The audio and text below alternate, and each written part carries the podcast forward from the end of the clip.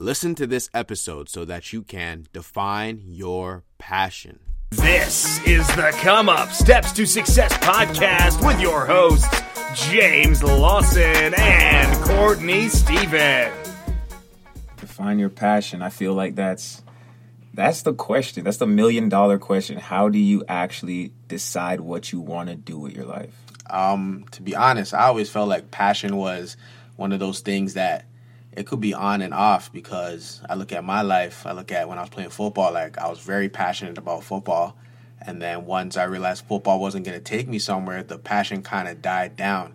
It wasn't something that I was like, yo, let me get up and go get it.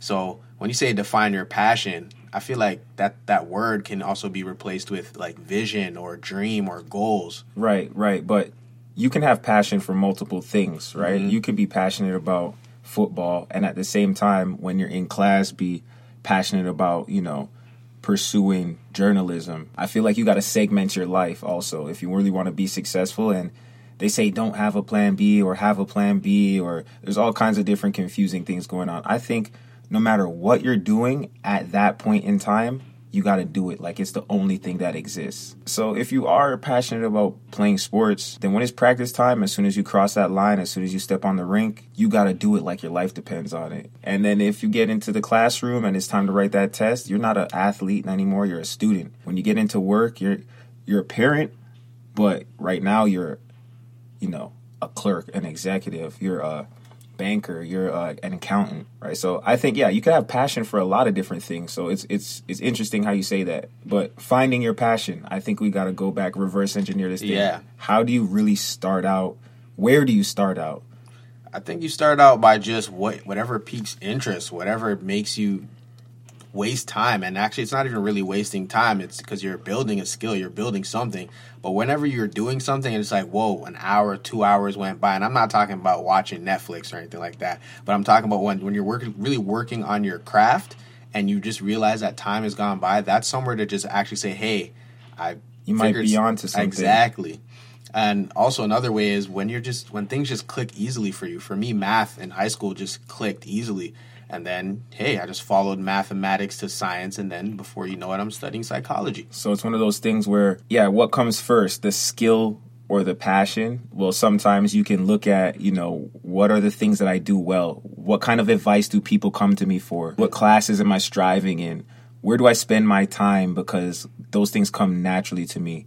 You know, you'll never know if you're going to be the world's best cricket player until you pick up a, what do they call it, a bat, cricket bat, the cricket stick. So I have no idea. I've never picked one up, obviously, but you'll never know what you what you have to what you have inside to share with the world until you actually you know try it out. So I think whatever you are good at, whatever you love doing, you might not see how you could monetize that and make money off it right now, but finding your passion is a whole different question than making a living.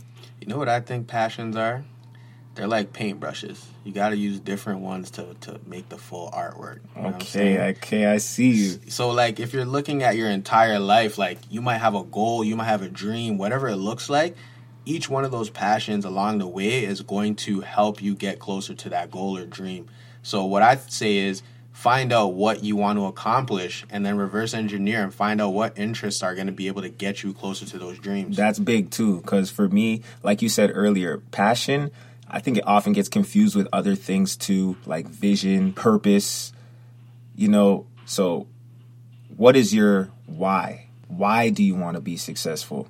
What do you want to do with that success, that platform that you create, that money you earn, that environment you put yourself in? What is that for? It has to be a means to another end. Do you want to build your community? Do you want to help your family? Do you want to you know, branch out and start something that has never been started before. What are you mm-hmm. going to do with that success? And I think that's the second part that can really help you, you know, once you find out what you're good at, what makes you tick? Like, where do you see a, a hole in the world that needs to be filled? And I think if you put those two things together, you get closer to finding out what your passion really is. Definitely. And I think stepping outside of your comfort zone cuz if you once you step outside of your comfort zone and you just realize that hey, you know, I might have some skill here or I might have an interest here, just say yes and pursue it. Just keep going down because you never know what's going to be on the other side of that rabbit hole. The only thing you have to lose is time. Mm-hmm. But the worst thing to ever have in life is a regret. I think nobody, nobody in the world has ever, you know, loved something, not done it, and not regretted it. You got to take those chances while you have them. Because opportunities, they may last a day, a week, a month, or a minute. But if you're not on your grind and that opportunity comes, you may never even realize that it was right in front of your face. Yeah, man. I say use your passion to a fuel your dreams and then use that energy when you are when you're very passionate about your, what you're doing use that to build momentum and consistency i think that's very important because eventually one day you're going to wake up and you might not feel like you want to do it that passion might have died down a little bit but if you've built the consistency you've built the habits you're going to wake up another day and you're going to be passionate about it again you're going to get right after i it. think that's that's a great point because whatever you do if you want to make it to the pinnacle the very top you definitely have to put in a lot of hours. You got to put in work, a ton of work. And it's not always fun, man. It's not always rewarding. Like, I know for me, playing ball, playing football, shh, so some days you got to wake up and you got to just go and run. Mm-hmm. You got to run sprints. You might have to go to the gym, put heavy weight on your back. You got to do all kinds of things that, man, it's not fun.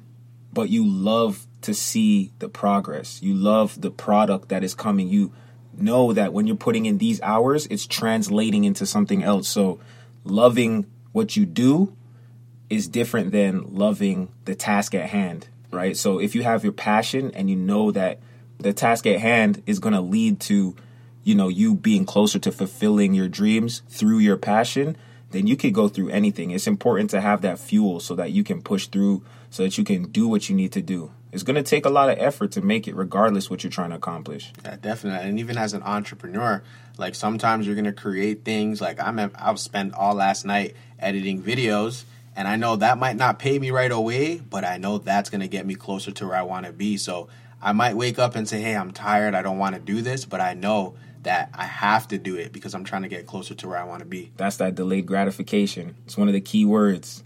Delayed gratification. You got to have that perseverance, foresight, vision. Man, this is this is getting deep. I think we're talking about passion, but passion overarches over a bunch of other subjects. Really, it definitely does. Yes, it definitely does. So I say let's get into our three steps. Uh, I'll go first, and then you can you can end it off. All right, set it off. All right. So I would definitely say if you want to define your passion, you got to find out what's your why. Why do you wake up in the morning? Is it your family? Is it some dreams that you have, some goals you set for yourself? Is there a certain lifestyle that you want to live? Once you identify your why, it's going to make things a lot easier because now you can say, okay, what does it look like when I accomplish my when I set my whys. So for me personally, taking care of my family, that's one of the things that I want to do. So what does it look like? Being able to provide uh, financially for them, being able to be spend quality time with them. And so once I know what it looks like, now I can look at my strengths and I can look at my passions and say, hey, what which one of these strengths, which one of these passions can help me get closer to my dreams. So at one point that was football. And then now it's using my sales skills and my entrepreneurial spirit to build something. So that's what I would say. My three steps is what's your why? What does it look like? So write it down, write your vision statement down, and then what are your strengths? What's your passion? And then use that to get to your goals. You're up. That's good. That's good. So I'm not too far off. I think we see eye to eye on this one. But everything for me starts with being yourself. So step number one is be yourself. Do a little self assessment. See what your skills are, what your experiences, what you're good at, what you like doing, what your hobbies are, where you find yourself getting lost in time. Like who comes to you to ask you questions about a certain topic. Ask around, even, you know, ask somebody you trust. What am I good at? What do you see me doing? Those kinds of things. Get the idea of who you are and what value you could bring to the world. Step two, ask yourself how you can use those skills to fill a void or to help. How can you help? That's step two. You got to look at your community, you got to look at your family, you got to look at your own life circumstance and decide when I'm successful, regardless of what I'm doing, when I'm successful, how am I going to make a change or make a difference? Am I going to add value to other people around me? Because often, if you do something that's outside of yourself, it's going to be a lot more powerful. So, how can I help? Be yourself. How can I help? And then number three, you got to define your grind. So that's really forming the game plan. Now you know what you bring to the table. Now you know what you're trying to knock down, what targets you're trying to hit specifically. You make that game plan, it's going to show you how to use your skills. And when you're using your skills and the things that you love, the things that you're good at, that's what your passion is. You're living in your truth. So if you're doing what you're best at and you're helping where you see fit, I think that's a true definition of finding and living your passion. What a way to start it off, huh? All right. So we will definitely include those in the show notes. But Courtney, where can they connect with you? CourtneyStephen.com. Thank you for tuning into this episode. If you liked it, share it with a friend.